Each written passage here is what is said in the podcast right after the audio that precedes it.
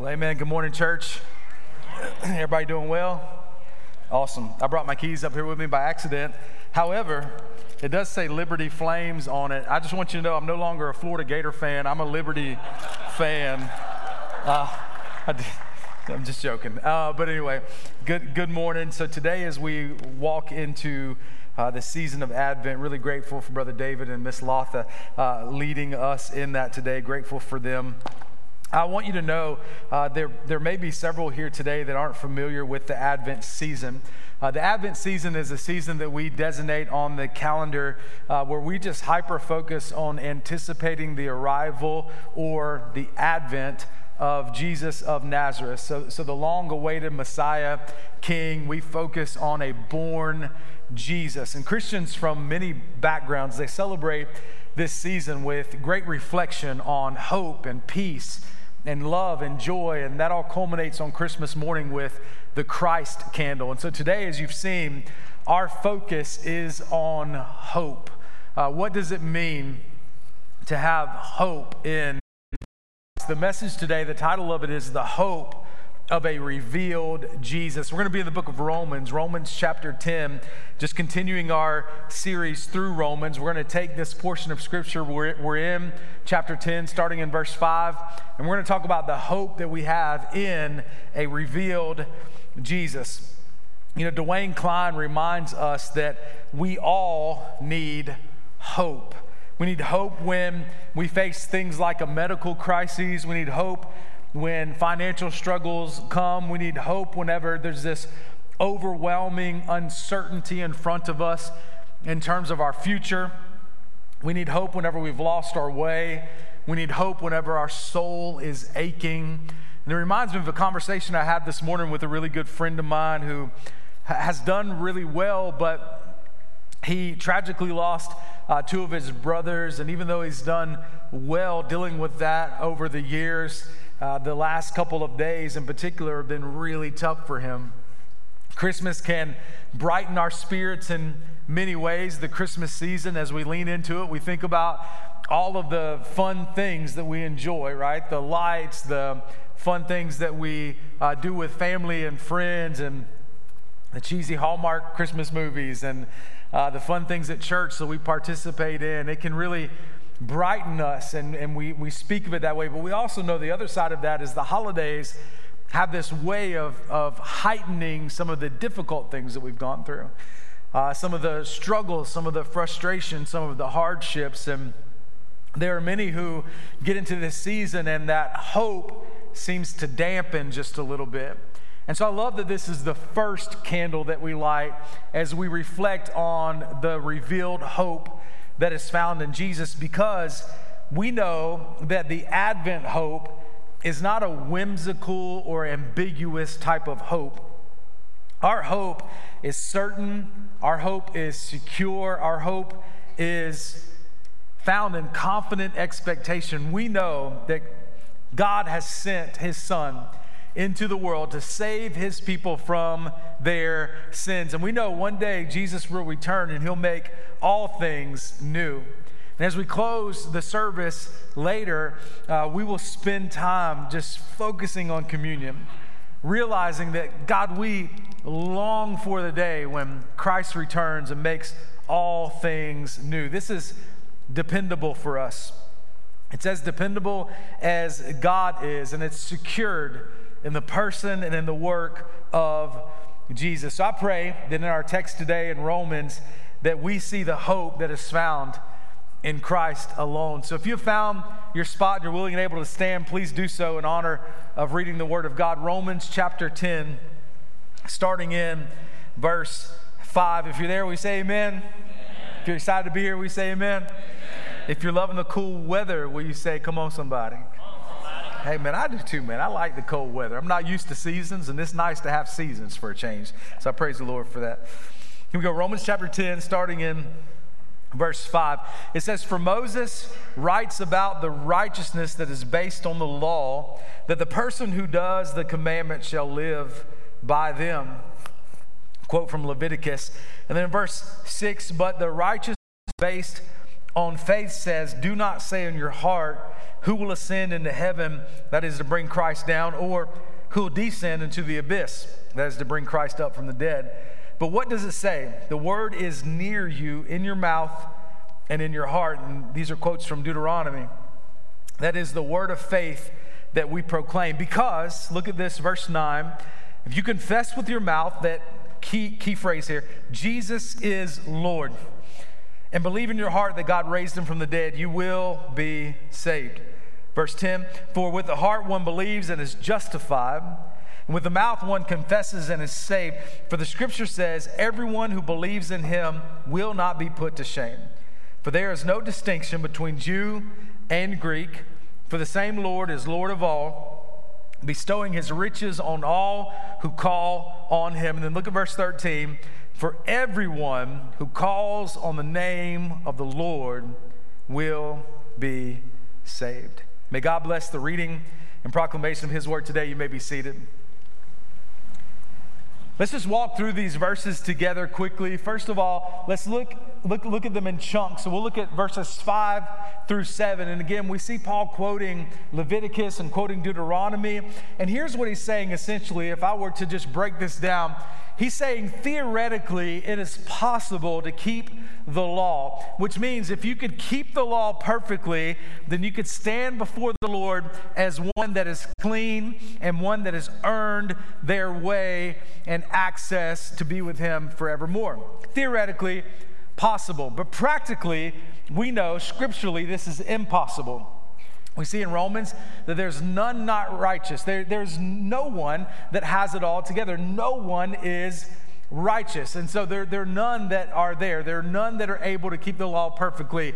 All have sinned and fallen short of the glory of God. That simply means that there is not one person in this room who has it all together. There's not one person in this room who has never sinned. We all have because we are broken by the fall, which happened in Genesis chapter 3. We have gladly joined in with Adam and Eve as they were disobedient and partook of the fruit of the tree that they were not supposed to partake of. So we know that we are marred by sin. So though, though theoretically possible, it's practically impossible. Charles Swindoll says it this way it's like someone trying to leap their way into heaven.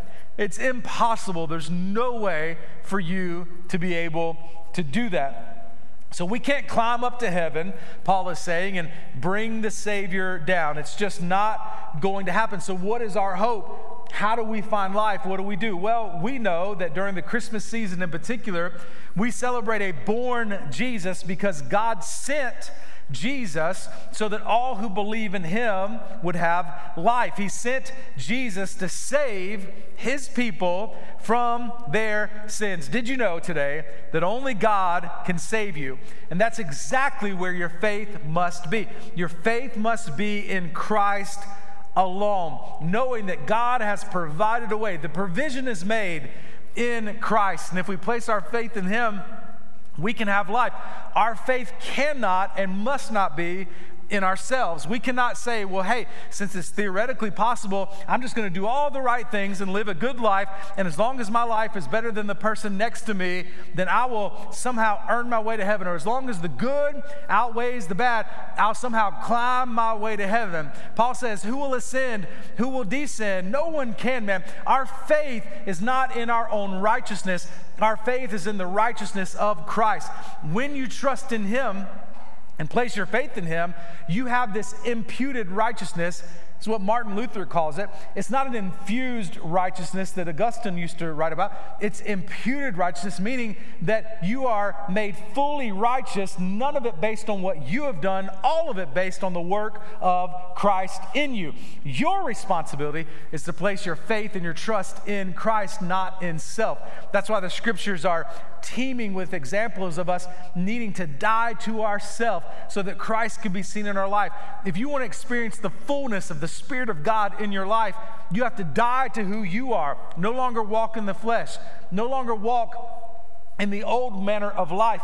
No, you walk in the new creation that you are in Christ because you've been crucified with Christ. You no longer live, but Christ lives in you. So now you're walking in the Spirit of God, knowing that it's His work in and through you and His righteousness that has been imputed to you, in which you can now gladly profess that Jesus is Lord of your life. So we need to understand where our hope lies. Our hope lies in Christ, it's not in self. We must look away from self and towards God's provision in Christ. Verse 8 talks about this word of faith. Now, the question we have to ask is what is this word of faith that Paul is speaking of? Well, he's not speaking of this error that is preached today in what many churches have been labeled as word of faith churches. And this type of movement, they think that God is some type of uh, formative Santa Claus in their life. They think that God must obey our words and that we are little gods. And they believe that wealth is directly attached to God's blessing. And so God's name is leveraged for personal gain. That's not what Paul means when he says word of faith. Stay away from that kind of teaching. What Paul means is that we must believe in our heart and speak with our mouth. This faith is embedded at the seat of our emotions. It's within our heart, man. When you have faith in Christ, it is a heartfelt faith.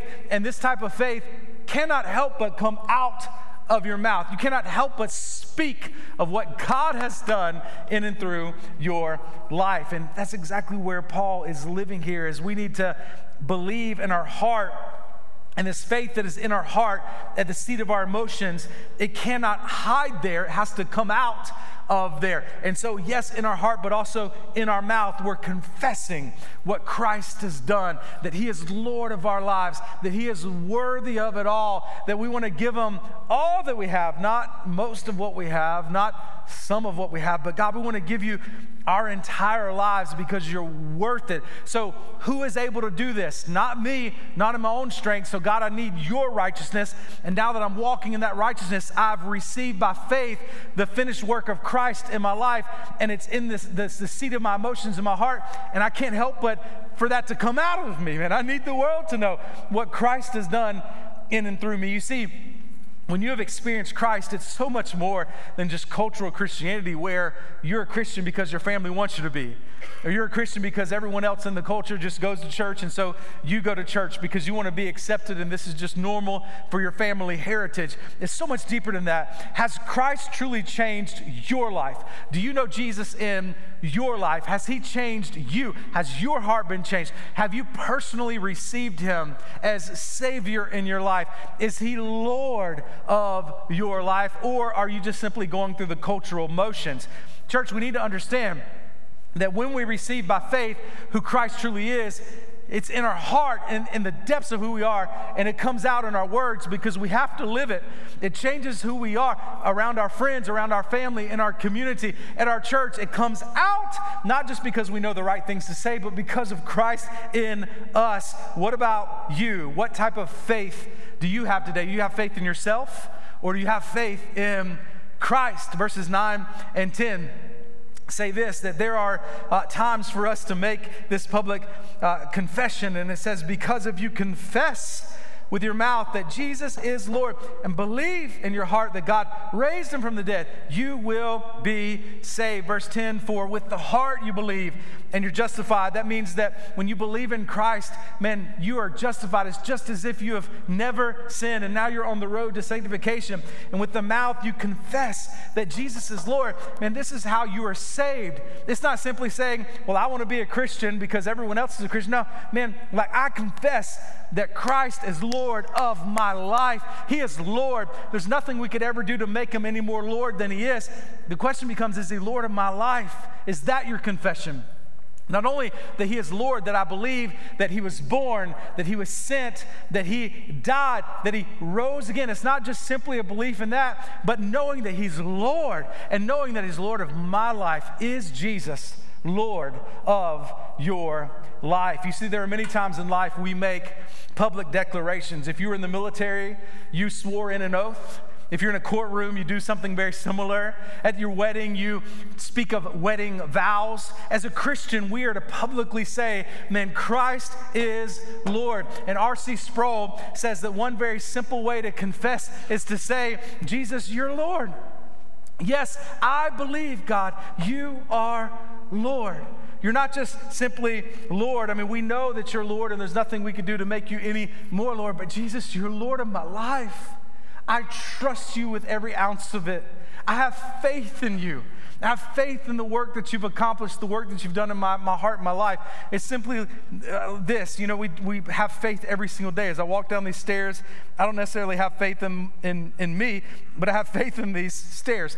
I have faith that when my 229 pounds sits on this stage, that this stage is going to hold me. There's faith there, there's trust there, there's confidence there.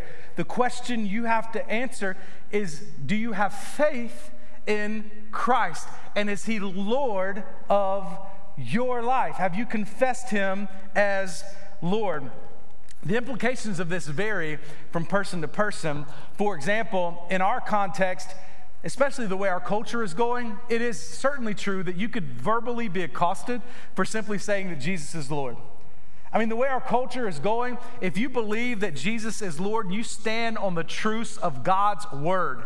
I'm not talking about this group that says, yes, we are believers in Jesus, but then they completely manipulate the Word of God to say what they wanted to say. I'm not talking about them. I'm talking about the ones that stand on the truth of the Word of God and you declare Jesus to be Lord of your life and you reject culture's indoctrination of what is right and what is wrong, and you're standing on the truths of God's word, can you be, be verbally accosted for saying Jesus is Lord of my life?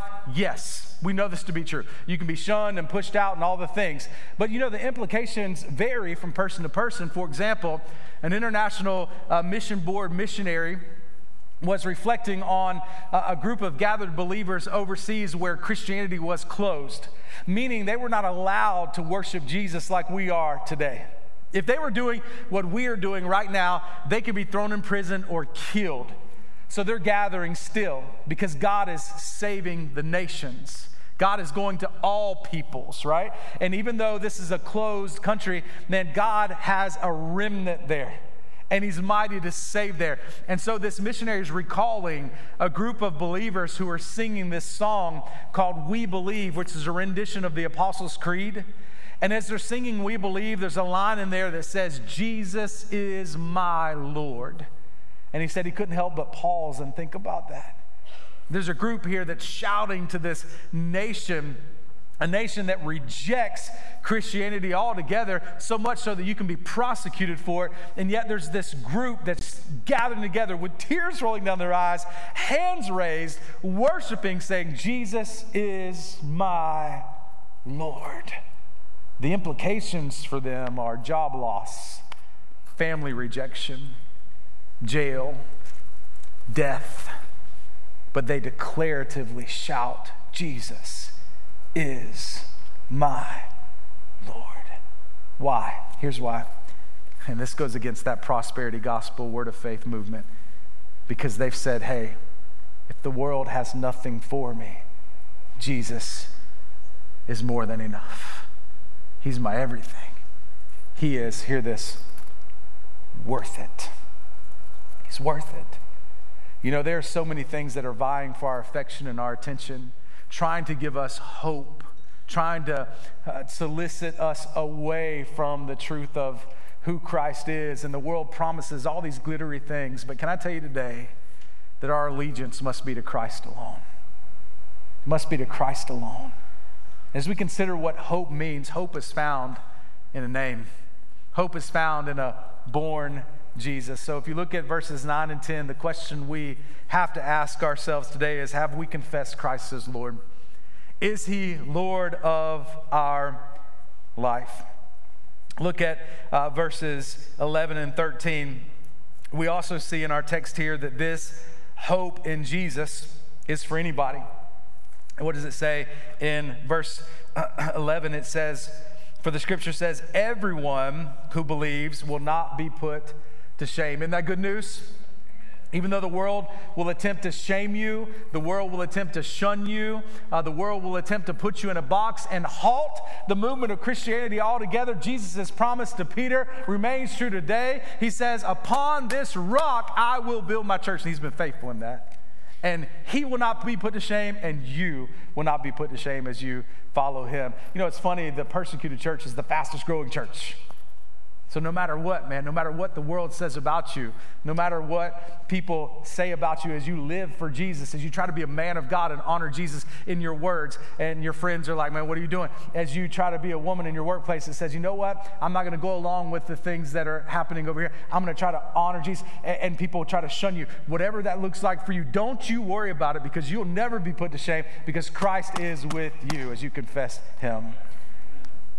It goes on to say in verse 12, For there is no distinction between Jew and Greek, for the same Lord is Lord of all, bestowing his riches on all who call on him. For everyone who calls on the name of the Lord will be saved. You know, I love, uh, again, listening to Mr. David and Miss Latha Bandy read the Advent uh, prayer and, and scripture in their native tongue. And Every week, we're going to do that in different languages from people in our church. It's really cool because here's the promise that God made to Abraham is that he is a God that's for all nations, and that's represented even in our church today. We've had two other services prior to this one that were packed out, and, and there's people from all nations who Jesus saved. As Isaiah says, his arm is not shortened that he cannot save. Christ has saved them. And now we all come together under the umbrella of Christ and we worship together. And it's a beautiful, beautiful thing. It doesn't matter if you are, come on, somebody, it doesn't matter if you're a physical descendant of Abraham or, or not. You can spiritually be a descendant if you'll place your faith in him. And so all peoples coming together, worshiping Christ the Lord. But here's the other part of this, and I think there's a connotation here that we cannot miss. If you look at verses 12 and 13 that says, neither Jew nor, nor Greek man is for everybody, here's what you need to know, man. Regardless of where you come from, did you know that Christ can save you? Like, it doesn't matter if you come from wealth, if you come from poverty, if you're popular, if you're unknown. It doesn't matter what you've done in your past. You see, I, I believe this to be true. There are probably many of you here today, you're just ate up with your own life. Even as a Christian, right? The gospel is not only for salvation, the gospel is for us for the rest of our days. Even as a Christian, there are some of you that are sitting in that chair right now, and you're just like, man, some days I feel like an outlier. Some days I feel like God could never use someone like me. Hey, can I just tell you something? You're wrong because he's mighty to save. For all who call upon the name of the Lord shall be saved. And here's an encouraging thing for some of us he used a bunch of misfits in the word just so he received the most glory from it. You know, so every time I stand on stage, I'm like, okay, you certainly picked a knucklehead here just to show this is all of you, right? The point is, you may be carrying a, a weight today and the enemy may be in your ear saying, hey, yeah, this counts for a lot of people here. You're not one of them. You need to know you're wrong, man. Not only can God save you and change you, and Christian today who's just kind of walking through that struggle of saying, I don't know if God could ever use someone like me. I, I mean, I believe I'm saved, but I, I just don't think God could. Just stop all that nonsense and know this that John says he came to give you life and life abundantly. And that life is not a pursuit of your own fleshliness. That life is actually dying to yourself and trusting in his work, and you just watch what he can do in and through you. Come on, somebody. Hey, listen, I could give a lot of examples about uh, my own life and how God's just been faithful, but I don't have to look very far to see someone who is very close to me who just represents this so well, man. And this is a this is a long story, so I'm just going to condense it, make it really, really, really short. And if you want me to fill in the pieces, let's just let's go grab coffee. But um, man, when I was 16 years old, my dad got saved, and he was a knucklehead prior to that. And I mean, like, had a reputation of one that was just far, far, far from God. Uh, it, and even though there was a form of cultural Christianity there, you know, like he may show up to church from time to time, that kind of thing. he was one that was living for himself and lots of gaps to fill, but it was just not, it was, it was not anything that was honoring to Jesus. And uh, when I was 16 years old, man, my daddy got saved. And he barely graduated high school. He was on fire for Jesus. He's a big man in physical stature, like 6'5 at the time, was probably 300 pounds, just a big guy.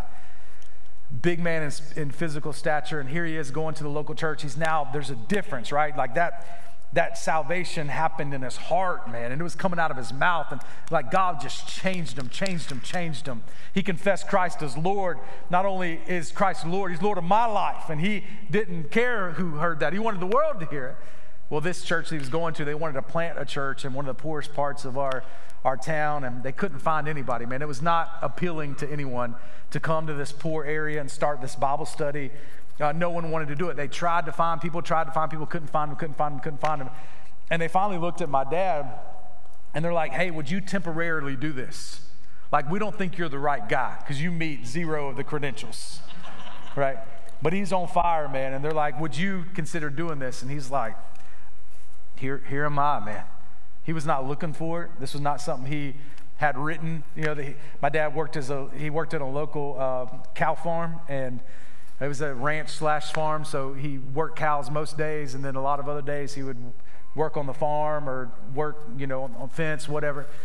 And uh, he didn't he didn't make a lot of money, but he loved what he did, and leading a Bible study was not on the radar. But he said yes, because he's like, whatever you want me to do, God, I'm so on fire, man. I just want to be used of you. And for 20 plus years, he was there. And God used him to do some incredible things. Uh, one cool story there was a guy that drove by, a buddy of his, running around, buddy, who saw my dad's name. He didn't know my dad's story, gotten saved and all that. This was like before you could just text people. And he uh, was riding by, saw my dad's name on this sign where there's a Bible study, and he calls him. He's like, Man, you ain't gonna believe this. I hadn't talked to you in a long time. I was riding by this church, and a guy leading the Bible study there, got the same name as you. and he got to tell him, he's like, man, he got to share his testimony with him and tell him, man, that's me, you know. And the guy was just taken aback by it. And he, he eventually, he was quiet and he eventually said something. He said, well, i tell you one thing. He said, you ought to be able to preach on sin because you participated in most of them. You know what I mean? But for some of us, we can relate to that, right? Um, for others, you grew up in church your whole life and did all the right things, but at some point, God awakened your soul that even though you're going through the motions, that you did not have Jesus as Lord in your life. And God changed you, man. And that testimony is just as powerful as any of the other ones. The point is this Are you at a place today where you can declaratively say, I'm not trusting in my own righteousness?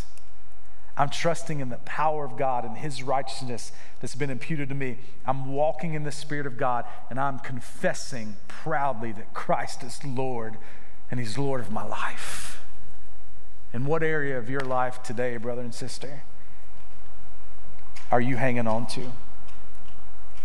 We need to do a self examination right now. In what area of your life are you saying, mine, mine, mine? And you're withholding because you're trusting in your own ability to navigate life instead of saying, God, you have all of me. We're going to take communion in just a moment. Can I say this to you about communion? Communion's for the believer. And can I say this to you? This is really clear. It's for the repentant believer, meaning that there are times when we, even as believers, have unconfessed sin in our life. Some areas of our life, some crevices of our life that we've not surrendered to, to King Jesus the Apostle Paul gives us a, a warning here, and he says, instead of partaking in communion, pause, believer. Set this aside, do that self examination, and ask the Lord to forgive you and get your heart right with Jesus right now, man. Simple as I can put it. Leave here with your heart right with Jesus. Don't i I've done this many times. Don't take communion, but say, God, I've got some things in my own heart I hadn't dealt with, and I want to give it to you. Communion's for the repentant person, right? Not the perfect person, because they don't exist. For the repentant person. Let me say this before we go any further. If you did not receive a communion packet and you would like one in the balcony down front, just raise your hand high. We've got ushers ready to hand them to you. Keep your hand up until you get it, and uh, we'll make sure we get it in your hands. While, while those are being passed out, can I say this to you? If you are here and you are not a follower of Christ, raise your hand high. We'll get them to you. We'll get them to you. If you're not a follower of Christ, this is not for you today, and I don't say that unlovingly. Here's what I want to say to you. I want you to really listen. What you need today is not to take communion, you need what communion represents the body and the blood of Jesus that was given so that you could have life. This is what you need today. And what you need to do is what Romans says call on the name of the Lord. Believe in your heart, confess with your mouth that Jesus is Lord. Ask Him to forgive you of your sins, come into your life, man. Thank Him for the body, the blood that was, was given so that our sins could be forgiven so that we could have life in Him. That's what you need more than anything. Believer that's here today, that, again, not perfect, but repentant, it's a time for us to celebrate. Just thank God for His grace in our life, His goodness in our life. Thank God for the hope that is found in Christ alone the hope that is found because he gave his life for us. And all who call upon his name be saved. We're recipients of that. And so the Bible says, until the Lord comes, we are to do this, and we are to do this in remembrance of him. So we long, we long for the day when Christ comes back and he makes all, thing new, all things new. Have you read Revelation lately? Isn't it good? when He makes all things new. No more sorrow, no more crying, no more tears. Come on, like, this is an opportunity for us to say, God, we believe that this hope is available for us today. But we also know that we still live in a marred and broken world. So, the hope that we receive today, we walk by faith in you, day by day, trusting in you, but God also longing for your return. And as we consider the body that was broken, the blood that was shed, we celebrate and remember what you have done. So if you'll prepare the elements just by taking the clear wrapper off of the first piece there and exposing the, the bread portion. I'm going to read a text out of Corinthians and then we'll partake in communion together.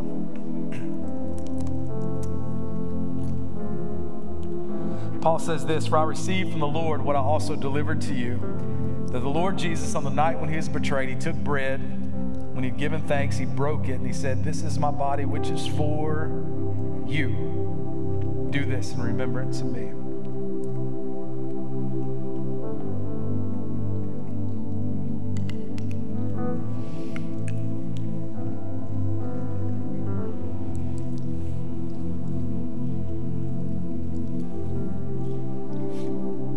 The Bible says, in the same way, he also took the cup after supper, saying, This cup is the new covenant in my blood. Do this as often as you drink it in remembrance of me.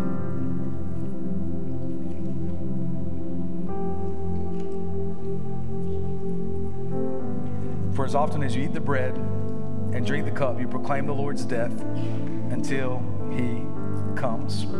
Brothers and sisters, is Jesus Lord of your life? I hope so.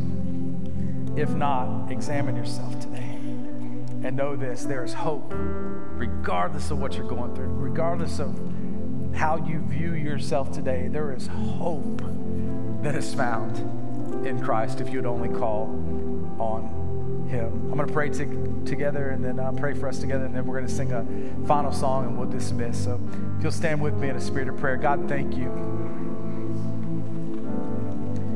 God, thank you. Thank you for today. Thank you for your word. God, I thank you for the truth that is found in your word.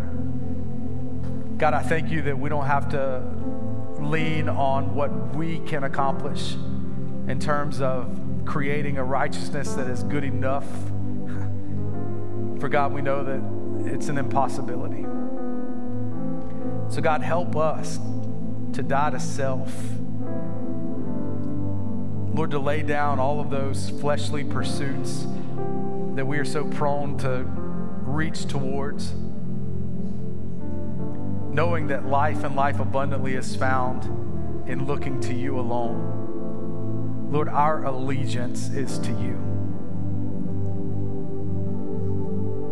So, God, in a world that can be chaotic,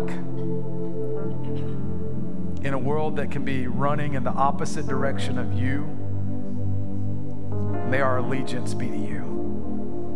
May you be Lord of our lives. And may you be pleased, Lord, in the way that we surrender to you day by day. Lord, we need you not just today or tomorrow or the next week. Lord, we need you every hour. So, Lord, I pray that our hearts will be aligned with yours and that we have been reminded clearly today of the hope that's found in Christ alone. And we pray this in the powerful name of King Jesus. And all God's people said, Amen and amen.